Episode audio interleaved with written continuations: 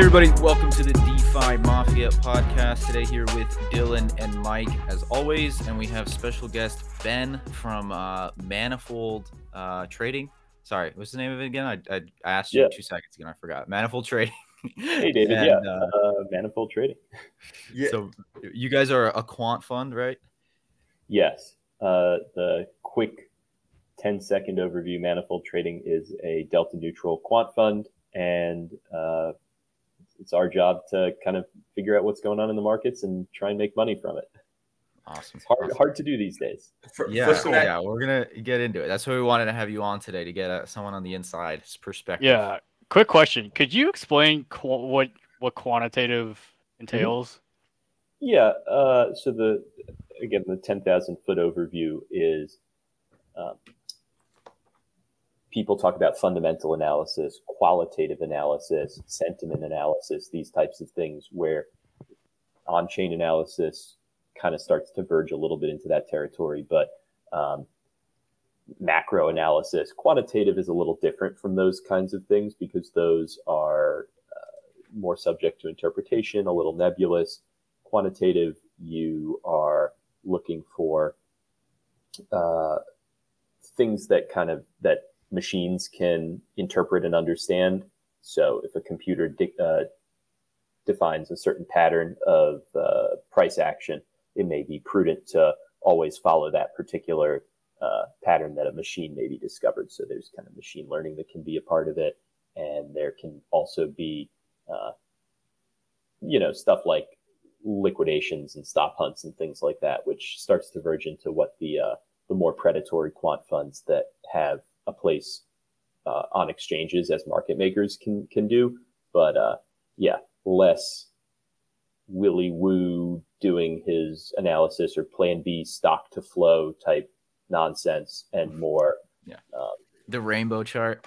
yeah more high EV bets where with defined risk, defined reward, and a coherent thesis that relies on hard data rather than um, interpretations of things that are a little bit more vague. What's your day to day look like? Sure. So I just started uh, a few weeks back, and so far it's kind of like a boot camp, right? All in every day, 12 hours a day. I'm here learning from these guys. Um, so, so my role specifically is uh, in the DeFi branch of the firm, which means that it's my job to evaluate if there are short-term high EV plays that we can make in the DeFi space, whether that is um, a stable coin depegging that we think is going to repeg, or it's depegging and we think it's going to repeg further for whatever reason. Mhm. Uh, that would be my uh, my arena of expertise. Uh, additionally, looking for uh, good yield farms that we can do while maintaining delta neutrality. So if we can uh, stable farm, wonderful. Ideally, we're not doing nonsense like ohm forks, but uh, finding good opportunities to generate yield without uh, without degenning. So it's kind of a, a step in a different direction compared to most most of my enthusiastic DeFi hmm uh, experience, which was you know jumping into ohm forks or finding weird pool twos or trying to figure out like oh this coin just dumped and this or that piece of news means it's going to rebound for whatever reason. Um, but it's yeah, it's it's a lot more institutional and professional. These guys aren't messing around, and uh, even I mean, we've seen people who we thought were institutional were actually messing around, like degens, which we'll get Mhm. into. like 3AC, which we'll talk Yeah, about. Yeah, we'll Exactly. into that. But uh, we don't we don't play that way. We don't we don't play super cycle type You're stuff. not borrowing against locked tokens? Is that what you're telling me? Yeah, yeah. I mean, the opposite of quantitative is oh, it's a super cycle. Why? Because I said so. Yeah, yeah. You guys are making data-driven decisions and iterating on them, you know, on a consistent basis. Yeah, And- and yeah, I'm not I'm not like the expert. So some of my Mhm. colleagues are much more knowledgeable, but uh, I hope to learn from them and become better at making targeted small time frame bets. Yeah, no, that's it's super cool. And and for for extra color for our listeners, Ben is actually a longtime friend of mine, uh, back from the in the Magic the Gathering days. Uh, was very much mm-hmm. somebody I was always a good friend of mine and somebody I look up to. So uh, and and Ben, last year, you know, that for sure, been in crypto for what since 2017, 2016 or something like that. Yeah, I mean, I think I first bought Bitcoin in 2013 or 2014, and then sold it like like a chump. Yeah, then, yeah, yeah. Have been in and out the sidelines for five years now. But last year, like you know, started taking a lot more seriously, as a lot of yeah. people did, and then you know exactly. now it's doing it full time. Uh, so, anyways, point just some extra color for our listeners. Uh, you know, we're having Ben on here mostly as a guest, just to talk about all the market stuff from from somebody who is uh, trading very consistently now on a professional level.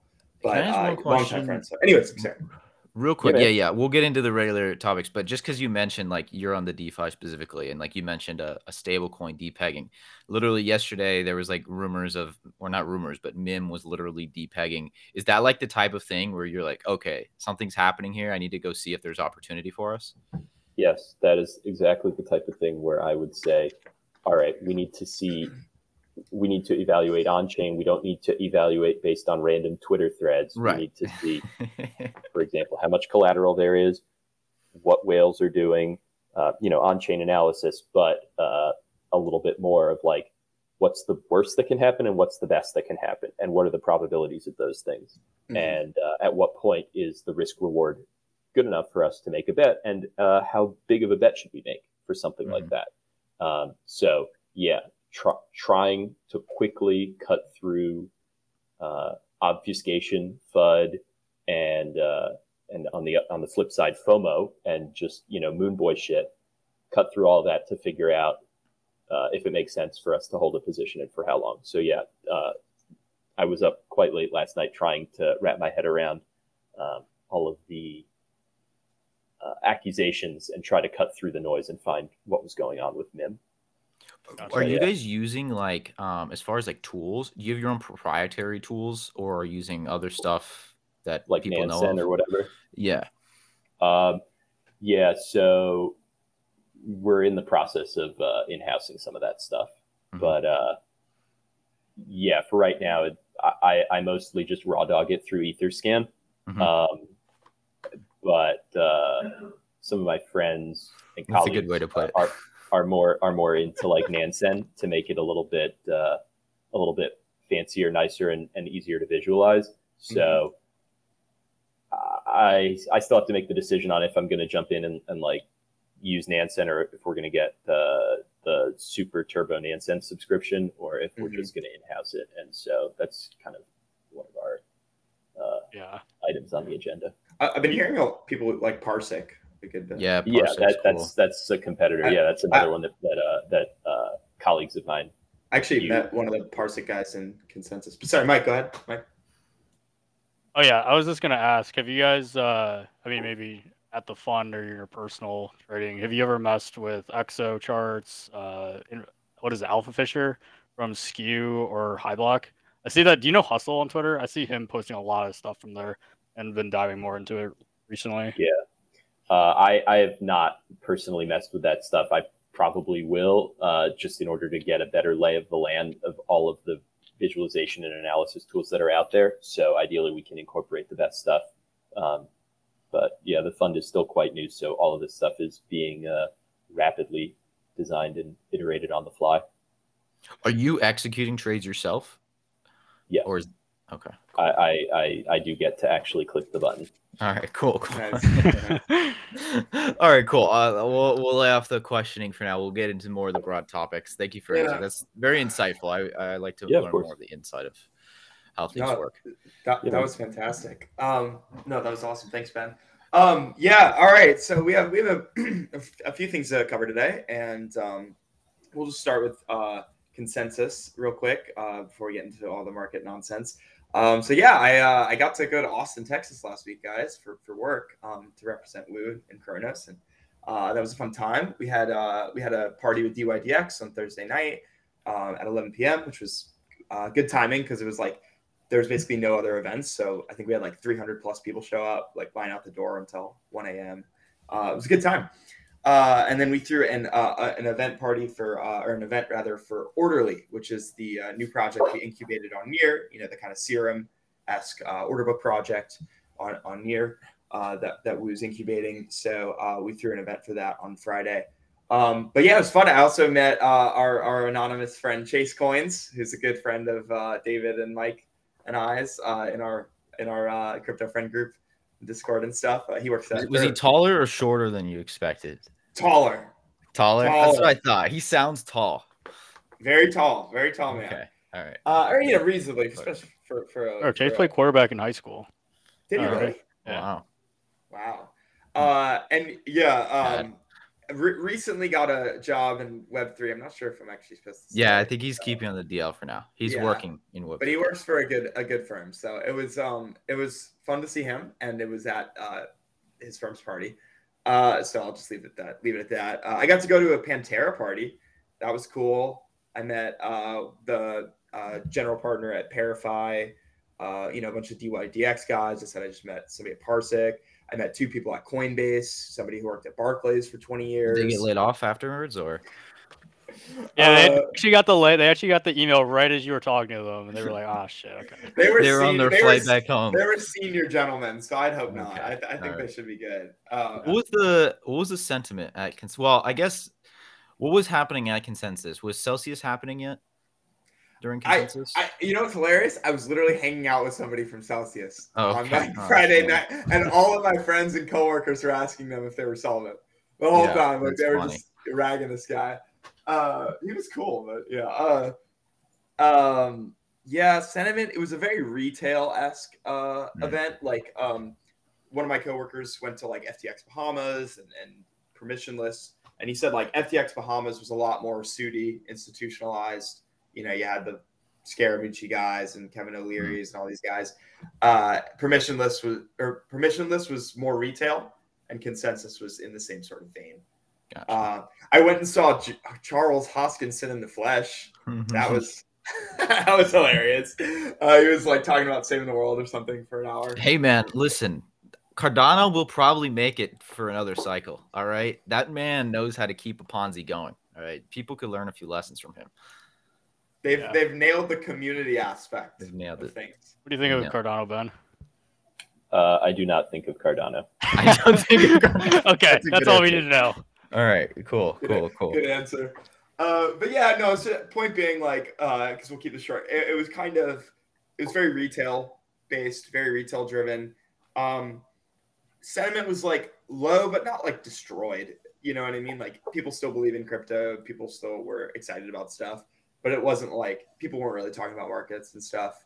Uh, there, a lot of Celsius talk though. There was definitely a lot of Celsius talk at the event because that was right as it was really starting to get you know more heated there. Uh, and ST I think depegged like literally that weekend. Um, but anyways, yeah, that uh, f- good time, good time uh, meeting all meeting all the Woo people, and our events went well. Uh, it was nice meeting you know some you know I guess higher up people in the industry and stuff, and meet, meeting more people uh, just in general. But um, yeah, you know that's that's honestly my summary. It was a good time, re- very retail-y, so it wasn't like it's not like I learned a lot. You know what I mean? Just met some, eh, you know, met some cool people, met some people at some pretty important companies, schmoozed, and uh, that's about it. Austin was Yeah. fun. Got That's COVID after. Yeah, you Yeah. got COVID. That's the real. That's the real test. If you, if you really did it right at a conference, if you don't get COVID at a conference, you didn't meet enough people. I think that's the actual truth. Um, all right. Well, speaking of Celsius, 3AC, all that, the world ending. Um, as we're recording this, ETH just dipped below 900. It actually just came back above, but um, 904 right now, Uh, but Bitcoin is 17 17.8 eight. right now. Um, yeah, I don't know where, where we even start. I, l- let's go to Ben. Um, how has this week been for you? Uh, let's see. From uh, a professional standpoint, it's been exciting. Um, I did have one all nighter, but uh, again, our fund is not exposed to uh, these moves in a meaningful way, right? If uh, if if Bitcoin goes down twenty percent from here, our fund will not lose money. Uh, if uh, if a bunch of exchanges all shut down and Tether and USDC are insolvent, then then then we lose money. But then everything yeah. kind of implodes. It's over anyway. So it's over, boys. It really is McDonald's time. Um, so, yeah, it, has been exciting trying to look for opportunities um, and yeah, reduce basically reducing any tail risk, any tangential risks as much as possible. Um, where, yeah, different protocols that could uh, could prove to have bad debt or be exploited, that kind of stuff uh, in this environment is just not really a risk that we can afford to take with our clients' money. Um, so, yeah, uh, taking taking that off the table and determining what our best moves from from then on. There were a lot of late night meetings to try and figure out whether you know whether it was just better to sit in literal USD on FTX or something like that. Mm-hmm. Um, I will say that uh, a lot of our focus has actually been on a new DeFi ecosystem that Manifold is helping, uh, basically just spotting a bunch of developer effort and then uh, kind of seeding the liquidity on a blockchain called Klaytn. The Klaytn blockchain uh, is probably the best way to put it is like uh, like Binance Smart Chain, but Korean instead of Chinese. Um, it's uh, it's kind of shepherded by this uh, or a- anchored by this uh, product called Kakao Talk, which is kind of like WeChat but in Korea, and uh, so everyone uses it, and they're offering Klaytn based payments through the app, right? But they didn't have a very good DeFi ecosystem. So through the teeth of the largest nominal implosion of crypto wealth ever, right? Um, by yeah, by raw numbers, this is the most crypto wealth that has ever been lost uh, in in this week. Um, through the teeth of that, we are launching a new DeFi ecosystem. So that also took up a bunch of time uh, from our from more our dev side and uh, and just figuring out how we're going to launch this stuff, considering that everything is going to shit. Um, but I will say that if you are looking to uh, rekindle that spark of, of degen yield farming, it, it's going to be there. And Klaytn is an EVM chain, so you can bridge over. Synapse is going to have the bridges up uh, this uh, this coming week. So oh, cool. that was a big focus and yeah, reduce reduce our risk so we don't get rugged, and then mm-hmm. create uh, this new ecosystem and figure out the best way to get it launched, despite probably the biggest headwinds you could imagine. Will there be Ohm forks? Uh, I believe that's not in the first you know week or something, but I mean you can launch one. Anyone can. can it's DeFi, baby. Um, I think that uh,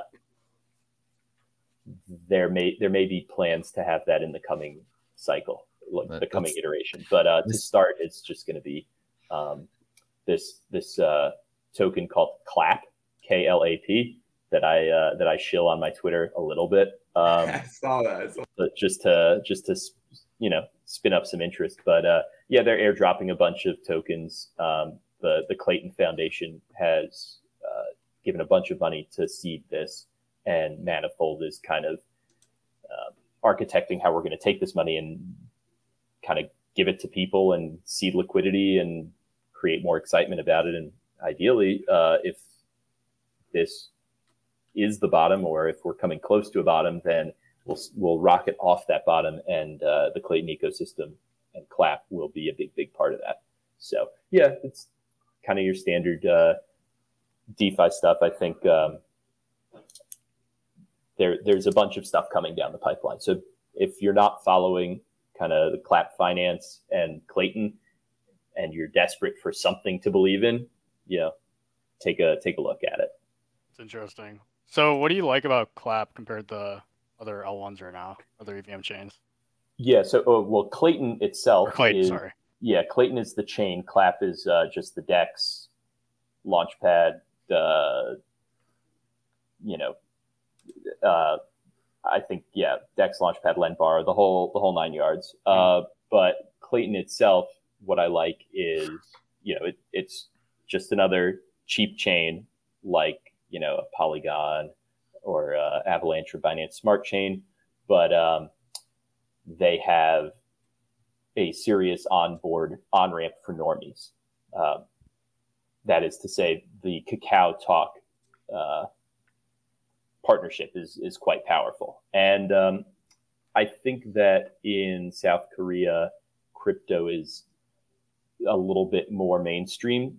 Like it, it's already kind of. I mean, shit, man. I saw an advertisement for Near on a bus when I was walking down the street today. So like, mm-hmm. it, it, you know, people saying, "Oh, it's not normie. Oh, it's not mainstream." I mean, it's being shoved down normies' throats, which is probably why they don't like it. But uh, mm-hmm. in in Korea, it's a little bit more like, "Oh yeah, haha, this is interesting. Oh, it's just integrated with my with my WeChat app, with my Kakao Talk app.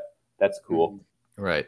So uh, the onboarding of of uh, of new capital in the space to start uh, churning through this stuff.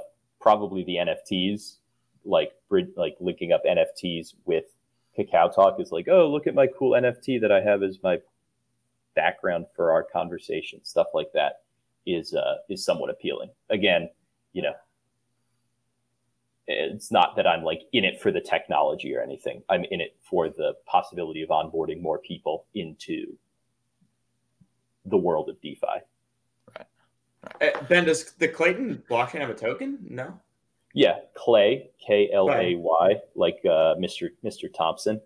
Gotcha. Uh, um, four-time NBA champion. Hey man, I'm, yeah, I'm, a, I'm, a, I'm, a, yeah. I'm, a, I'm a Boston fan. Lay off, bro. Um, but uh, uh, no, uh, okay, cool. I actually didn't really know about Klaytn. So yeah, I, yeah, I knew DeFi. nothing about it.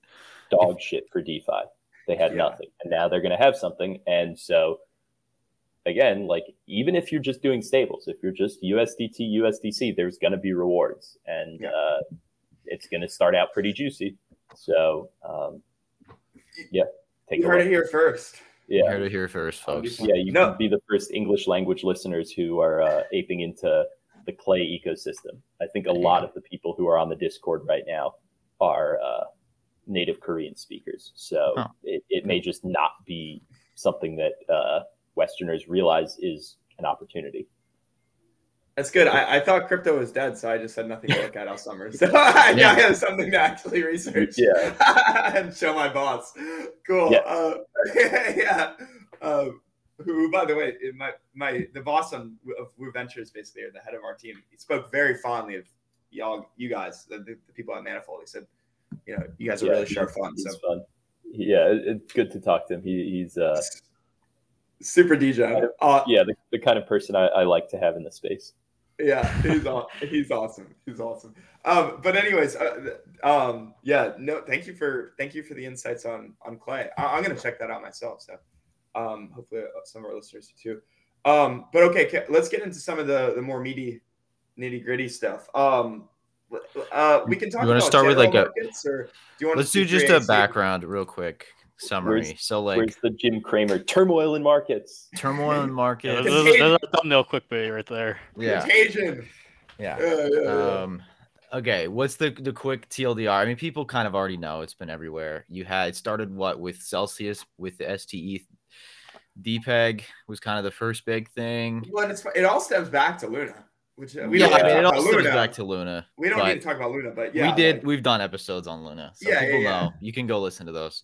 Um, so STETH, ETH, if people don't know, basically, uh, you know, ETH v2 is not out yet. So if you want to stake your ETH, you got to go through something like Lido. They'll stake it for you, but you can't take it back until ETH v2 launches. It's don't know when that's going to happen. It's redeemable, right? It's redeemable, yes. And it was one to one STETH to one ETH. And then I don't know, like two weeks ago, it started not being one to one, started depegging. Um, really? about one week, yeah. About a week, yeah. Sorry, yeah. time's been moving, uh, moving kind of slowly, uh, or fast and slow, if that makes sense. Um, and uh, Celsius in particular. Uh, so like you could basically take your STETH, right, throw it on Aave or something, and use it as collateral, borrow against it, and uh, that was something that Celsius was doing. I think I saw that they had one and a half billion of STETH on on Aave. Yeah, go ahead, Dylan. Yeah, I just I wanted to chime in real quick, and people like just fundamentally did not understand STETH. A lot of people thought it was pegged, but that was not the case. It's just a derivative, and the market's going to trade Yeah. it whatever the fuck the market. It's a wants to synth, right? at. Yeah. Yeah. So it's you know uh, as as people lose confidence in the merge, and like one one of the things, um, there was a Laura Shin podcast yesterday with the ex ParaFi guy. I'd recommend people watch it. Uh, Mika something I forget his last name, but he talked about Celsius dumped a, a market sold a large portion of STETH that weekend, and that was kind of a red flag. Like, why would any real, why would any institution, any legitimate company or, or company that isn't having issues market dump, so- you know, something that's off peg, uh, and uh, you know that presumably they, they had already accounted and planned for the, the risk, right? Uh, it's a it's a clear red flag. So I'm sorry to cut it, but I just wanted to add that No, no, you're fine. You're people fine. did not I mean, understand what this was, and then then Celsius market dumps 200 mil or whatever, and it's just all sirens from there. You know.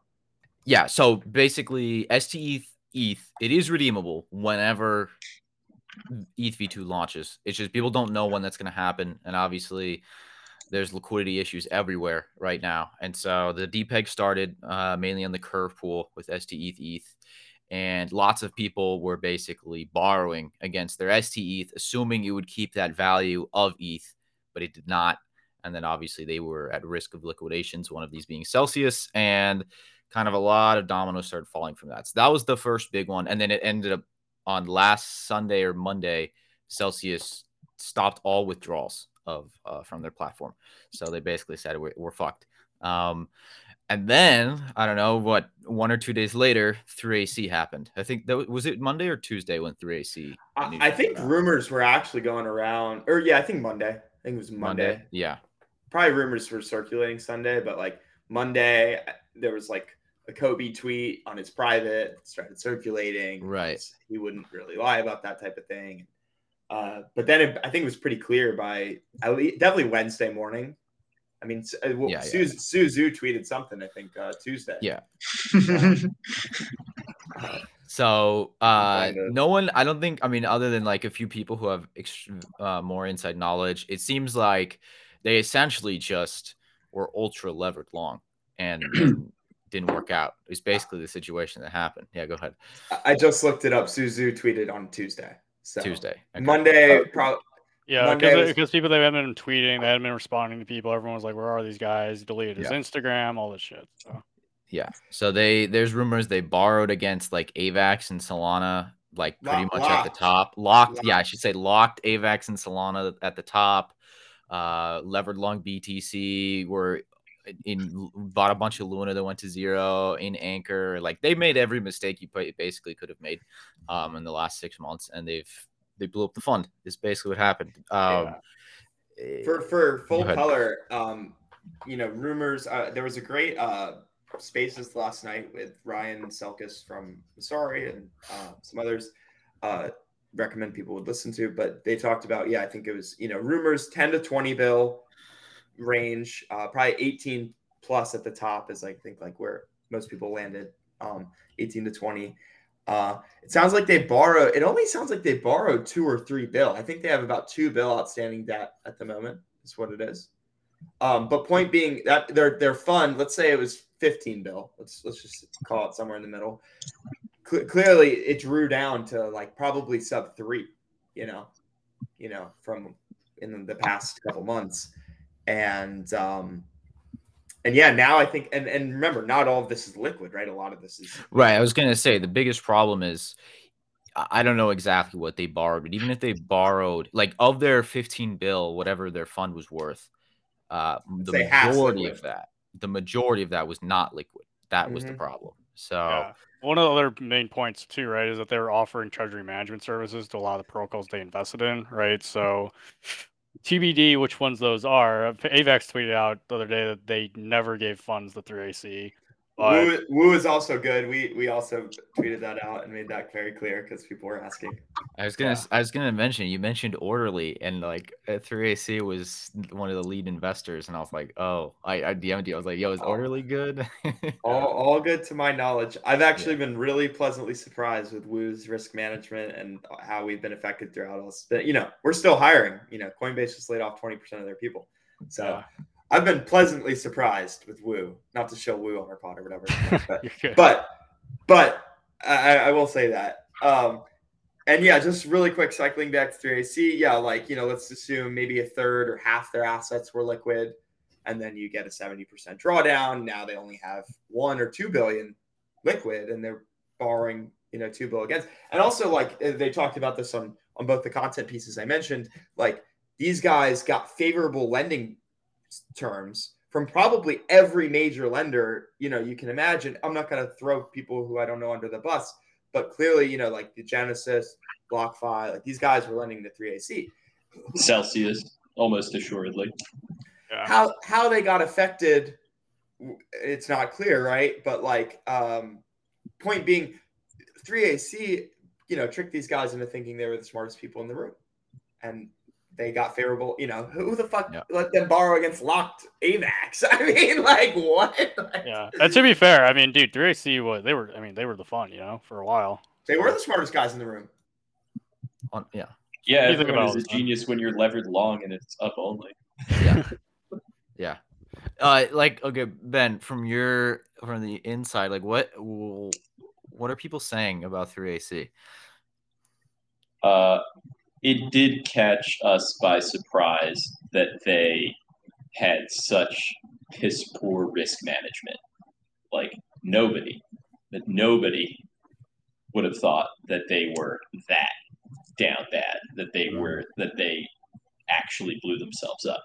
The the the only thing I uh, I have is um, at one point someone mentioned like, yeah, I did get a message from Su like, how long do you think this this bear market is going to last? Like right before Luna blew up. oh man, that's bad. I it's just hilarious that like the super cycle wasn't a meme. Like he it wasn't psyops, right? Everyone thought that they were just tweeting the opposite of what they were doing. Someone uh there's this guy, uh his name is Trader RB on Twitter. He had the best tweet of the week. He said, uh, imagine being so bad at trading that people think you're psyopsing them with every tweet. Like that that is the level that 3AC was at. Um yeah, kind of incredible. Uh It- Yeah, people get. I mean, people just like to gamble. They think that they get euphoric, and they just. I- don't know. They convince themselves that uh, they're unable to have their thesis disproven, that they're infallible, Yeah. and it's uh, yeah. I, I can I can understand how and why it would happen, even if I think it shouldn't happen on such a large scale. But human nature uh, doesn't discriminate between uh, if you're trading uh, eighteen hundred dollars or eighteen billion dollars. Right. All right. Especially when you're just like you said, and, and when everything's up only, and you've just you're just hitting every single trade you make because everything you touch turns to gold. You know, you definitely are going to develop a complex, and I think that's what a lot of people were saying on the behind the scenes that like Kyle and, and Su Zhu were extremely cocky and arrogant, and uh, you know, blew up in their faces. I mean, Do Kwon was also Yeah. extremely cocky and arrogant. His whole persona was being a dick on Twitter because he was, you know, so rich and everyone else's size was not size. I Yeah. mean, maybe people will start seeing in the future these uh, these kind of overcompensating levels of arrogance and and see through it. But I don't think they will because human nature is to latch on to figureheads to uh, Yeah. Profits. You know, people. Yeah, they, they will for like the next year. I think Yeah. cockiness is out the window, but you know, by the time you know, three years from now, next cycle, whatever. Oh, we'll have we'll have a new n- new group of new group of uh evangelical leaders leading their little, little cults. Yeah, Uh, Andre and without Daniel will be back. Yep. They'll be New- back. yeah. Doing the same New shit. new Ponzi's. Yeah. Yeah, for sure. Danny, Danny, Danny will be back. I 100% promise Danny will be back. Yeah. And we So- will probably Yeah. buy his stuff. So Yeah. Oh yeah. Oh hey, listen.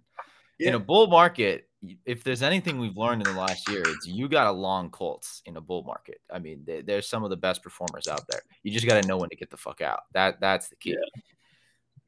When when people start like doing God worship on Twitter Spaces, like we were with Danny, that's a pretty good top signal. I think that was when Danny was hosting weekly Twitter Spaces, and people would just come up and, and suck his dick one at a time. That was pretty much the top of, of spell and ice and all that right there. So. oh random question. Ben, do you guys do anything with NFTs? Or have done anything with NFTs? Uh, not right now. It's not the market to tinker with it. I, I think that uh, before I joined, there was a portfolio, but they wound it down. Right. Because I feel Oh, like I that's feel like another quant thing, stuff through AC. applied to that. Starry Night Capital. They bought like a hundred something crypto punks and and basically spent they 100 waited on NFTs or 200 mil. Yeah, they're gonna cough it off. They're coughing it all up. And Yep. I mean, and poor Arthur too from Defiance. Oh Um, that- man, brutal. I don't even know if I should be saying this, but I heard internally. I mean, he, he was crying at an LP meeting on Friday. Like, uh, Yeah, he's down bad. Yeah. He was the hero of DeFi summer, Mr. 100K into Well- 100 mil. Well, and the reason I say poor Arthur is because, like, you know, and I, we've probably talked about this as friends more, maybe not on the pod, eh, but like, there's a clear distinction between VCs and a hedge fund. Like, those are two different businesses, Yeah. two different investment philosophies, timelines, all this. You're operating on a quarter to quarter basis as a hedge fund, you know, Mhm. trying trying to, you know, not uh, expose yourself to too much downside risk.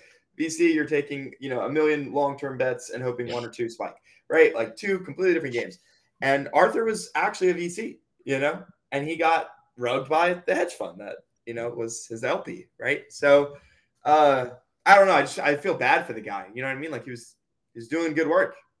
And you know, he just gets rugged. Uh and I'm sure it sucked because sucked, you know, because they were his friends too. So um I wanted to actually real quick just talk about 3AC a little more, not to harp on it too much, but um we talked about the AUM and uh, I just want to like touch on like with Bill Hwang because a lot of people are comparing comparing it to the Hwang Oh yeah, Uh, Bill was significantly more levered.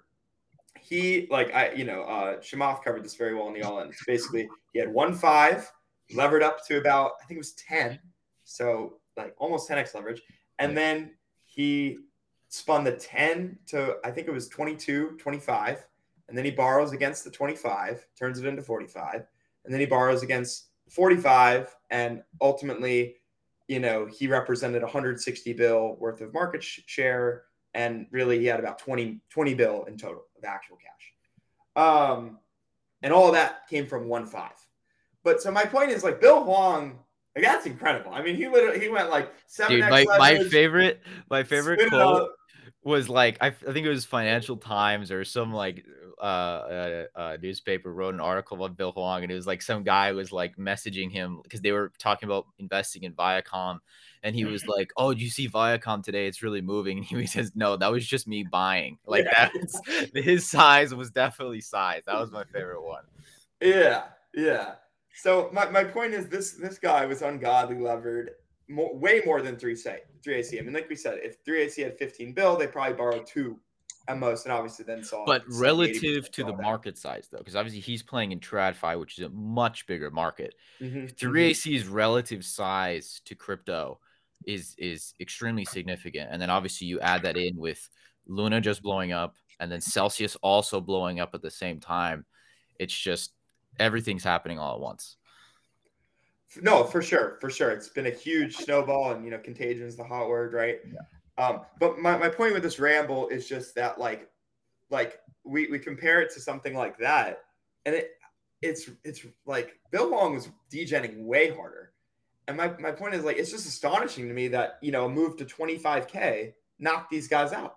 I mean, like like Ben said, there's piss poor risk management. I mean, there's no wor- like th- this is what one of the guys from uh, ParaFi was saying as well, like uh, on Laura's podcast. It's like there's no world where a move to 25k or 20 no- should knock these guys out. It's just like I don't know. It's crazy. It's just fucking yeah. I mean, with with crypto, the volatility is the product. The point is that it's exciting. Um, Uh, these guys should have known that this Yeah. was a very real. yeah it's more like w- w- like basically well one thing is like all right when everyone's you know at the top when we're in the 60s and all that it's like extreme bullishness but when you get into the 40s and start going lower how you're not like de-risking is is is pretty beyond me you know i mean it didn't take a genius to see like hey this is probably over right? We just had a major corrective move like you know as we go into the 40s and 30s it's probably done. We're not going to just rip back to 60 and like he really believed the super cycle though right? Like that was his thing. He really believed the super cycle. So i mean yeah i guess if you believe the bear markets don't exist you just take infinite risk and, and don't manage it. But you know well Yeah. well, this is what Oh, happens like I saw a Messari tweet that was, you know, 25 was where they got knocked out, right? The 25 to 20 move was 3AC capitulating, right? Ben probably knows better than I, but yeah, I, I I don't know exactly who was the forced seller. I I mean, 3AC was dumping, Celsius was unwinding. Um, I'm sure that that there are other smaller players who were also just like, all right, I'm out. I'll I'll Mhm. buy in lower. So the thing with crypto is uh, there's so many more positive feedback loops with price action compared to traditional equities. Um, because there's just less money in the space and uh, the the volume relative to market cap is higher. that's that Soros reflexivity, like which is Yeah. something David got me hip to more. You know, and that's certainly how I think about markets a lot too. And uh, yeah, I mean, prices are just reflexive of That, uh, that dude, I tweeted this week. I was like, NFT people are about to get a hard lesson in reflexivity because this guy tweeted like, "Look at the prices of Bored Apes and and moonbirds and all this right now. People would have been mortgaging their homes two months ago to buy at these prices." And I'm like, "Yeah, okay, go for it, dude. Go, go, go buy a bunch of NFTs right now. Good luck with that." Yeah, yeah. It's just like when everyone starts feeling poor, suddenly all the bids that you thought were going to be sticky and keep prices up just evaporate, and that's that. I- I saw Avi Felman yesterday tweet something like, I think everybody last week said they would have been slamming 20K, like everyone last week. And, but, Yeah. but, and, you know, again, back to the reflexivity thing, and how I think, how I'm thinking about this, it's like, sure, maybe 20K sounded nice a week or two ago, but what the fuck's going on right now? Look at, look at the situation. Dude, fourteen hundred on Yeah. ETH. That was the level. I was like, "Oh man, last cycle all time high. I'll be ready to bid that. I've been ready to bid Triple that since digit. three K, Triple and digit. now, we were all talking about triple digit ETH a month ago. dude." now, dude. no one wants to touch this We're, shit. we we got to fourteen hundred so fast. I was like, I I couldn't believe, and we ripped right through it. I, I was like, okay, I'm not touching this fucking market at all. Uh, not a chance.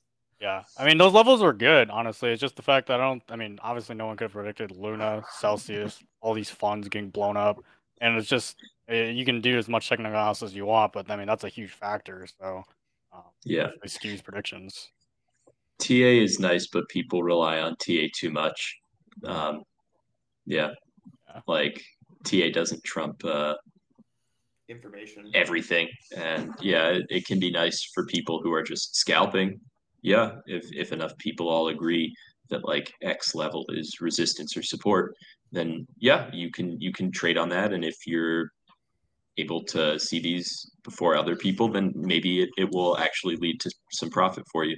But uh, yeah, I mean, mm, most TA is uh, essentially, uh, Garbage. as we know, astrology for uh, for gambling addicts. Hey, 1400, 1400 would be a great level if everyone wasn't blowing up, right? Then it's like that Yeah. level means absolutely nothing. You would have been a lot Yeah. better off uh, listening to Marin than you would have been Su.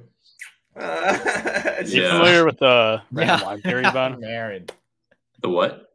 Have you seen? Have you ever read? There's a old trading blog, Insilico talks about a lot. It's it's uh, called Random Line Theory. You ever Hmm. heard of that? Uh, I may have read a post from them. I do I do like Insilico's stuff. Yeah, he's awesome. But basically, there's this old blog from I think it's like maybe 06. Oh, It was, it was super old, and they ran this experiment where they would draw lines, just random. Someone would just pick a random line, right, horizontal line, Yep. put it on a chart, and then they would back test an experiment. Uh, basically, your trade outcomes and profitability, and it just shows the psychology of like, oh, you draw a line, oh, it's support, oh, it's resistance, and it's Yep. kind of just crazy how that works. Like, if you're really gonna do TA, it's like you got to implement real world shit, like you're talking about.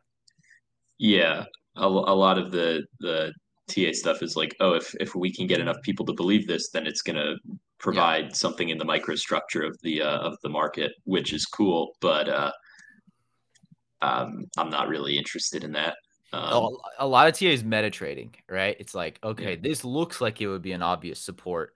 So because a lot of people think it'll be an obvious support, maybe it actually will be a support. Yeah, that that is a lot of what TA is. Yeah. Yeah.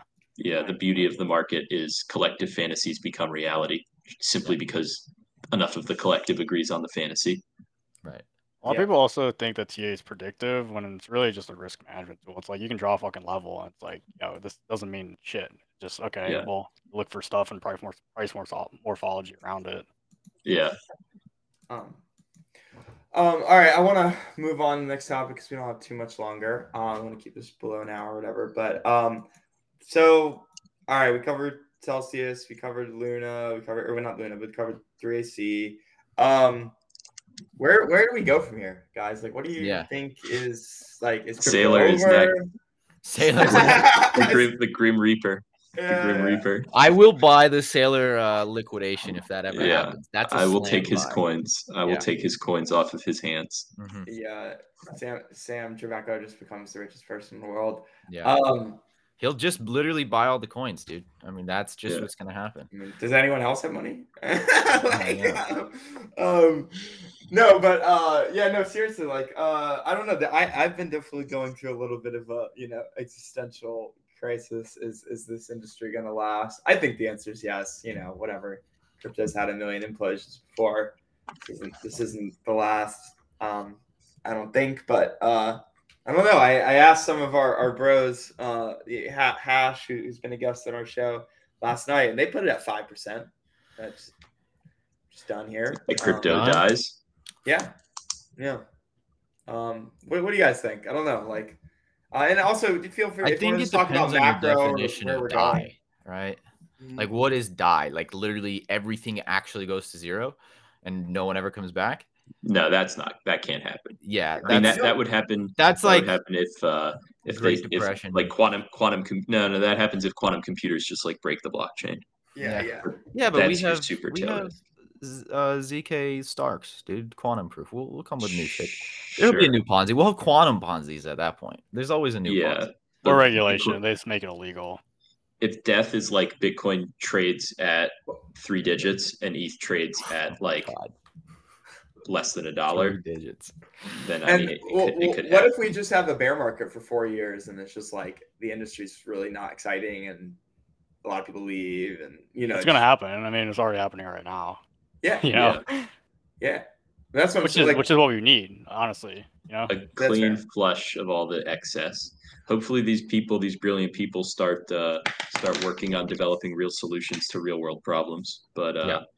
I Yeah. am extremely long on degeneracy, extremely long on uh, Long human lo- nature. Yeah, on lo- lonely people, lazy people wanting to get rich quickly Mhm. because working sucks and making money is money is fun and you need it, but working sucks. So people are just going to keep firing off these bets. People love to gamble, and the decentralized casino will always be there.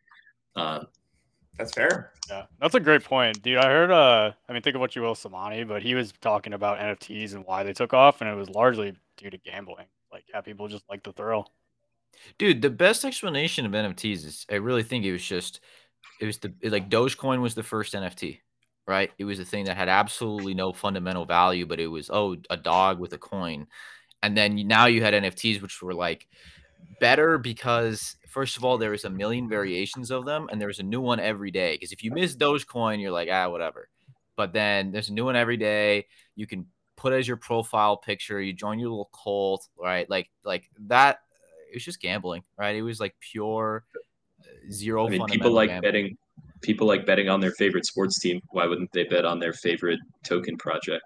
Right, right. Yeah. And NFTs work better for normies than like shitcoins do, right? That was kind of Yeah, re- really all it was. Normie friendly David- shit coins. David, to riff off what you were saying, actually, like Path, Crypto Path, Pathic or whatever, he literally talked about this on Up Only. Like the reason why he was early on NFTs, you know, he was early on like CryptoPunks and Axies uh, back in like 2020 was because of Dogecoin. He was like, I saw what Dogecoin did. throughout 2016, 2017 cycle or whatever, and it just convinced me that people ascribe value to communities. So that's why I think was, the hardest part about that, I don't want to go like full NFT talk, but like the hardest part about that though is like I remember like I mean CryptoPunks were top dog and it seemed like oh they're just going to be worth a million each, 2 million each, whatever.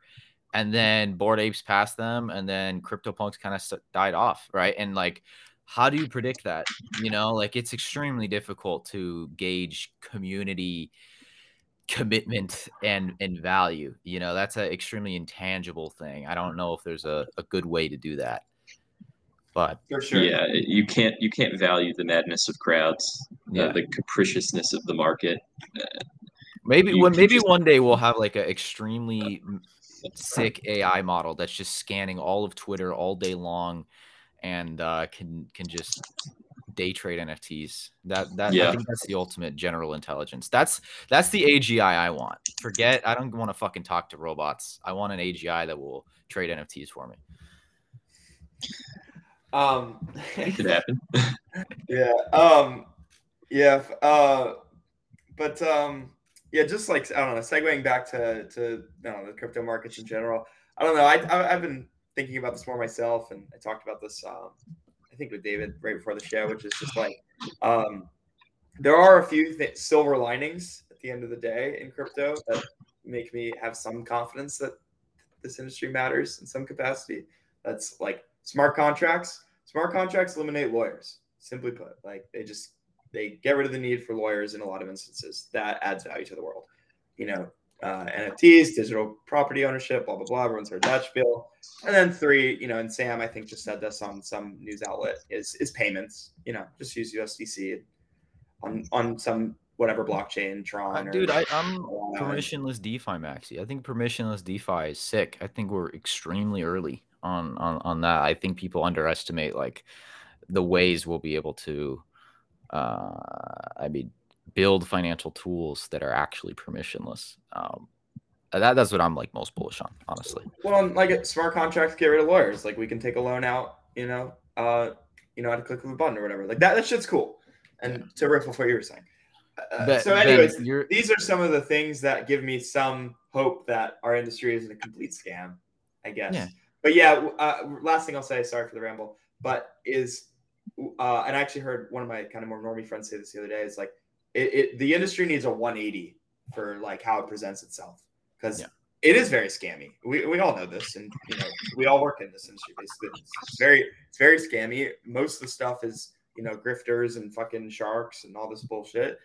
Um, and also that's the perception to, to normies as well. And like we said, as you know, people are trying to shove it down their throats. So uh, I don't know. I think we just need a really big re- rebranding or 180 or whatever the fuck. And yeah, Ben, you mentioned that you obviously work like in DeFi basically all day long. Uh, obviously, in addition to Klaytn, which you talked about, like what is like what you want to see next for DeFi? What do you think sure. the future? Yeah. Um, so this kind of segues into my more my personal book, my personal investments, um, and personal theses, as opposed to you know short-term delta neutral trades. But uh, I, generally speaking, agree with a lot of the recent Arthur Hayes piece. I don't necessarily agree with all of his specific shitcoin predictions, but uh, yeah. So, um, and he, he tends to touch on a lot of different topics uh, just so if writing. anyone hasn't read that, just for people listening, uh, basically he were the coins he talked about like Uniswap. I think yep, he likes Uniswap, Lido, Sushi Swap, Sushi. Yep, Does he like sushi too? Yes. So he likes Uni and Sushi, uh, and he believes that Uni is going to eventually vote themselves a percentage of protocol fees, which is right. why it's okay to buy it, even though the token itself is not yield generating. Yeah.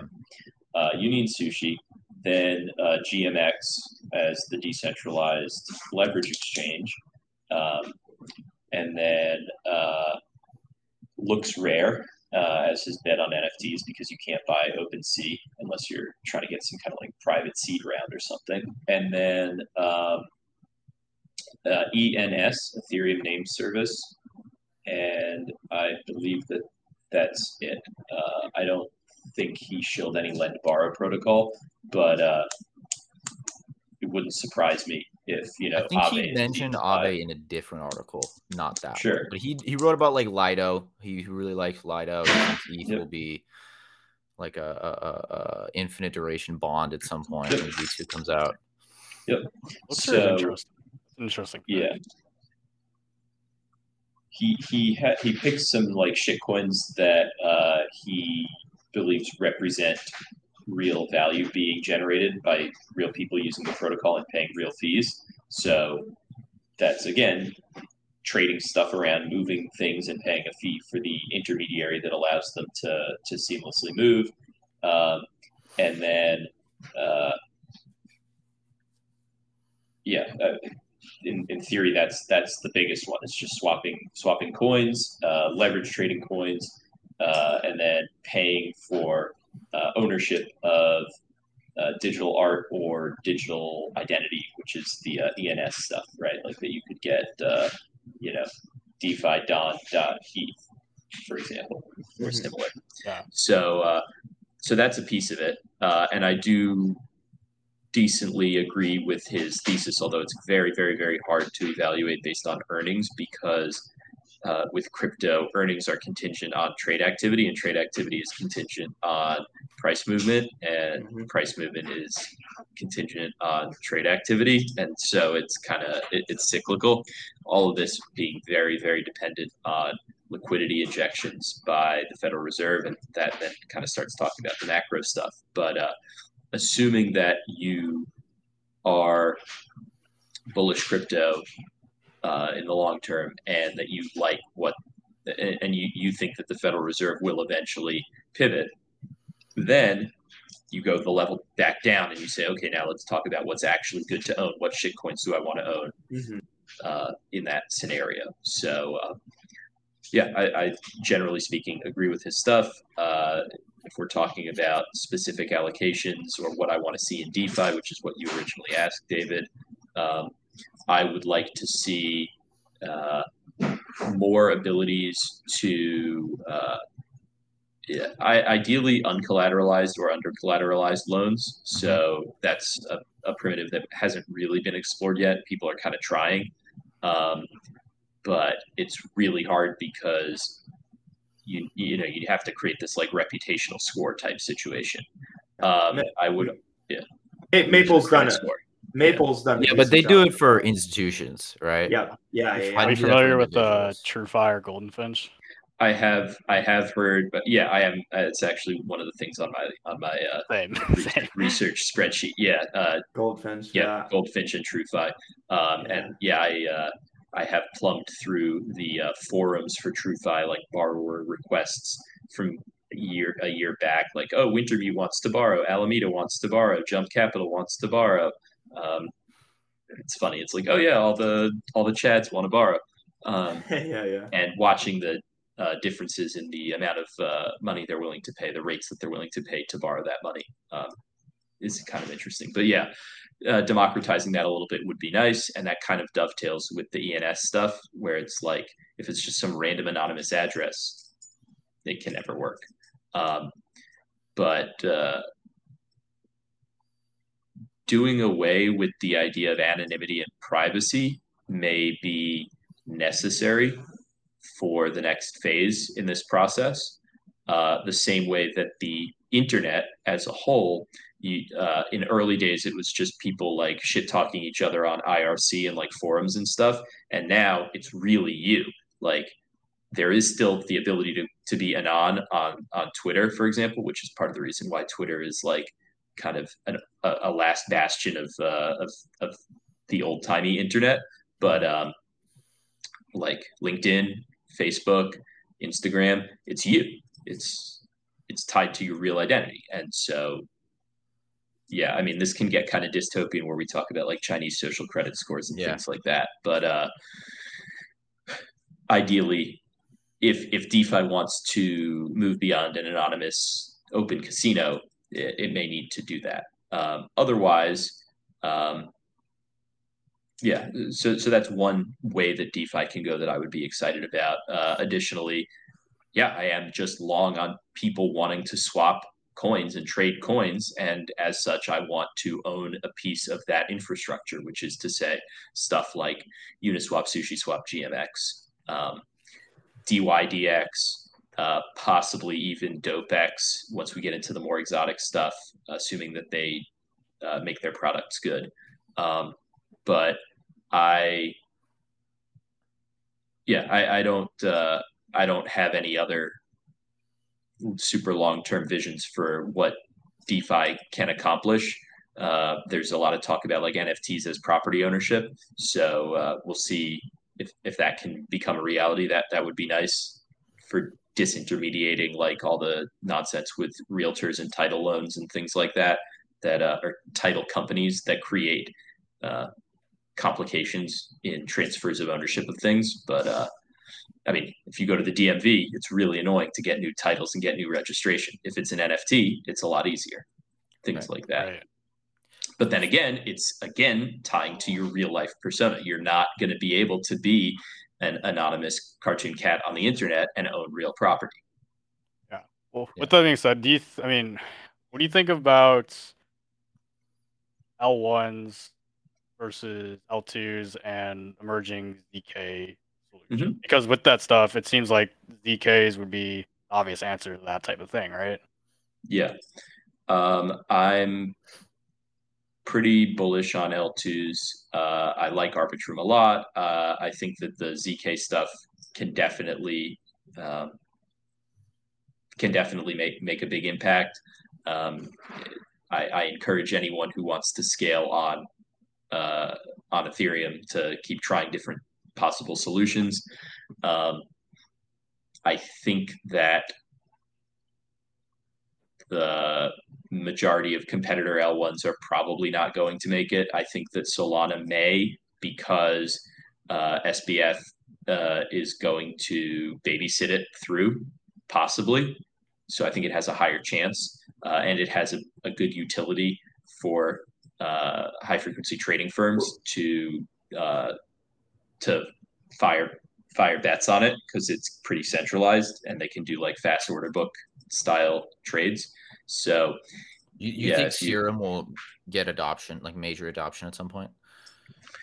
Uh, there's so much variation. There's so much variance here in like making a claim like that, but I think it has a higher chance than uh, than anything else that that offers what it offers. Gotcha. I, I was gonna say like we we touched on Cardano like jokingly earlier, but there's some truth to it, and like Solana along the same vein has done a good job curating their community and mm-hmm. also mm-hmm. subsequently making a lot of them de- developers. And actually, I, I, you know I've heard I heard the second consensus, but I've heard it uh, in the past as well as well. Like uh, a lot of the successful L1s or successful ones, they made their community rich, right? Yeah. Like people people who develop on Solana got rich off Solana. People who develop on Avalanche right now probably made a good chunk of money on Avalanche. You know, uh, and I think there's some truth to that, and also creates you know some stickiness with it.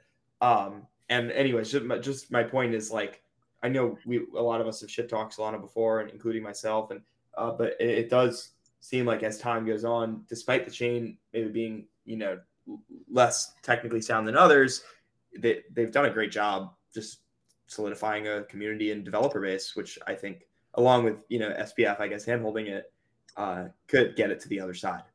Yeah, they have NFTs and their DeFi yeah. ecosystem, even though it got you know we all know what happened with their altcoins and stuff, but they have Maple on there, which is kind of a big move. And mm-hmm. there's a bunch of emerging protocols on there. I, I was going through it last night. I forget off the top of my head, but there's some pretty interesting stuff being built over there.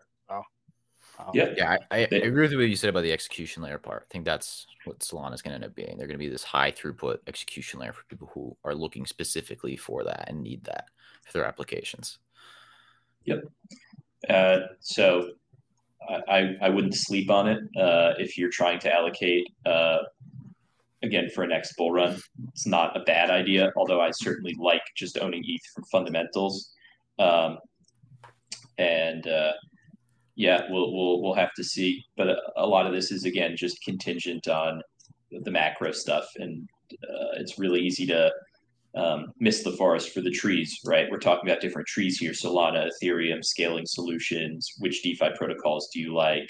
Um, and we're missing that uh, all this is kind of contingent on the fertilizer continuing to be sprayed um, Right. by the central banks, which uh, which is kind of yeah the the big overarching thing that we're all that we're all We kind of need, privy to. we need Powell to pivot and print again. Yeah, I don't. I don't think we have Yeah. time to get into macro today. I there was a lot of. I was stuff to gonna discuss, ask but- like final question to wrap it up based on what you just said. Like obviously, I think everyone now listening to this is like, okay, clearly we're in a bear market. How long it'll last, who knows? Uh, the biggest question now is like, a- and, and for me too, like personally, like okay, I'm sitting pretty much mostly cash right now. So at what point do you start allocating? At what point do you start looking to accumulate, whether it Yeah. be Ethereum or Uniswap or whatever you're looking to accumulate? Sure. Uh, yeah. So uh, I do want to be again accumulating, like you said, uh, the Ethereum major utilities. You could even lump bridges in there if you want, uh, like stuff like Stargate or Synapse. Um, and then yeah, your your Dex coins and things. But when but you're asking when to start turning bullish, and so you can either think of this temporally or you can think of it price wise, right? So price wise, you have to have targets. You just have to because no matter what, you're going to be scared when it's time to buy. That's just the way it is. You're you're not going to want to click the buy button, and you're going to have to do it anyway. Um, and if you don't, then you will have fun staying poor.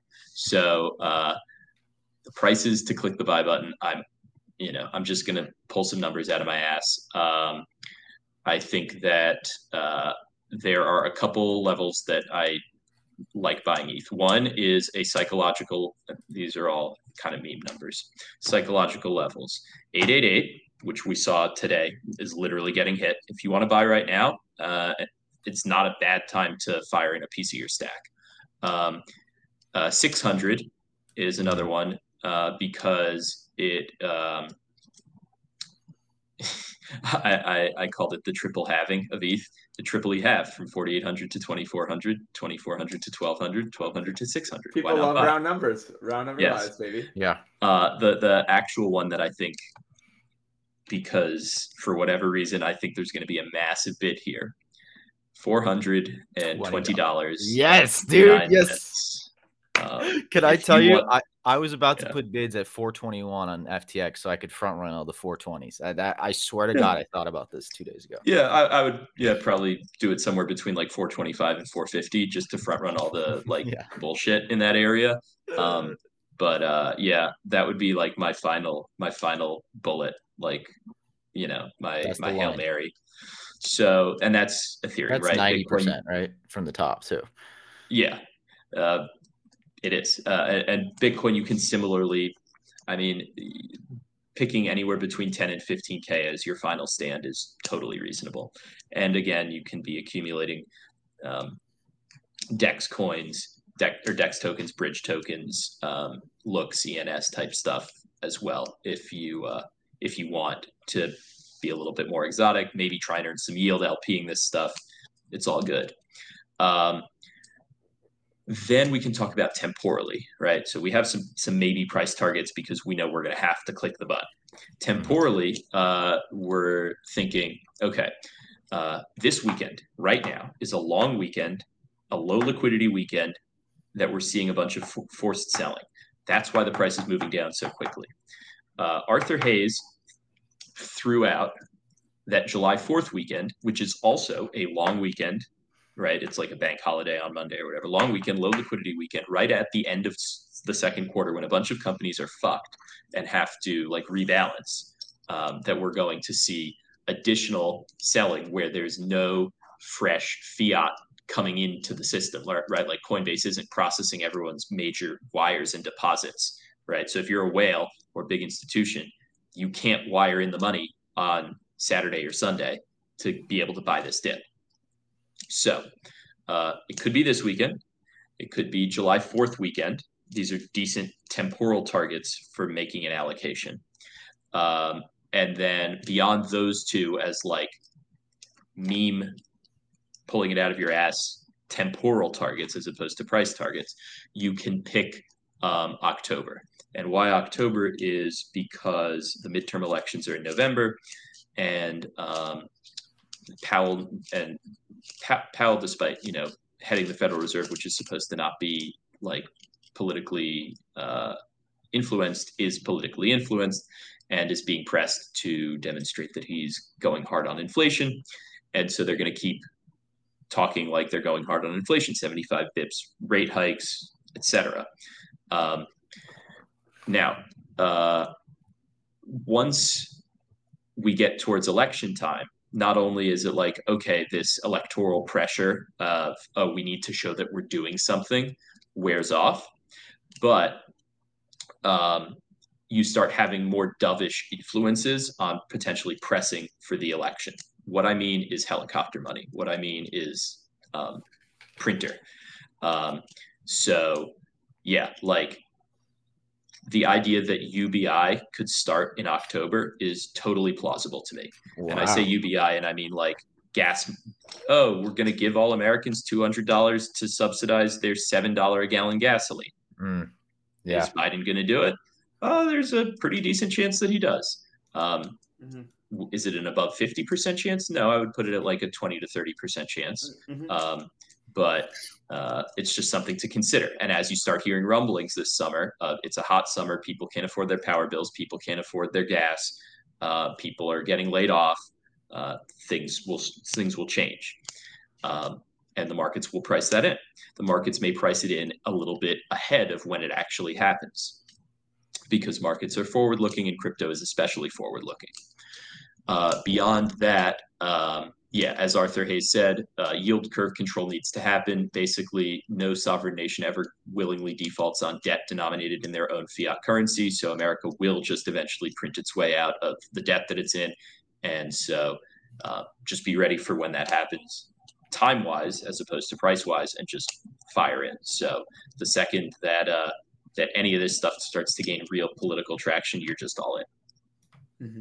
Wow, you got me excited. I'm ready to go all in, dude. I'm ready. Well, I mean, so not yet, but you know, pick pick your times and your prices and divide it up based on however. I know for some of these alts, the pricing is hard. Like like uni. I mean, uni. I was just like, it's like it was forty five dollars. It's three fifty. I mean, we're already down ninety five percent. Like where buy it at a dollar, two dollars. Who gives a shit? I know. Who the hell knows? Crazy. Uh, I, I, yeah, I, I want to wrap this up, but I was just gonna say with the Powell stuff, yeah, like I, I do think there's a reasonable percent chance. Uh, uh, he does start to print again. I, I heard uh, uh, somebody else talking about this recently, and uh, yeah, I mean, I'm personally, I'm I'm just waiting for the macro signal to uh, the green light when the green light's on, you know, and we're certainly not there yet. So yeah, you don't have to you don't have to be a hero. You can just wait until the Fed yeah. turns, and then you can just ape in with everyone else and start going with the flow.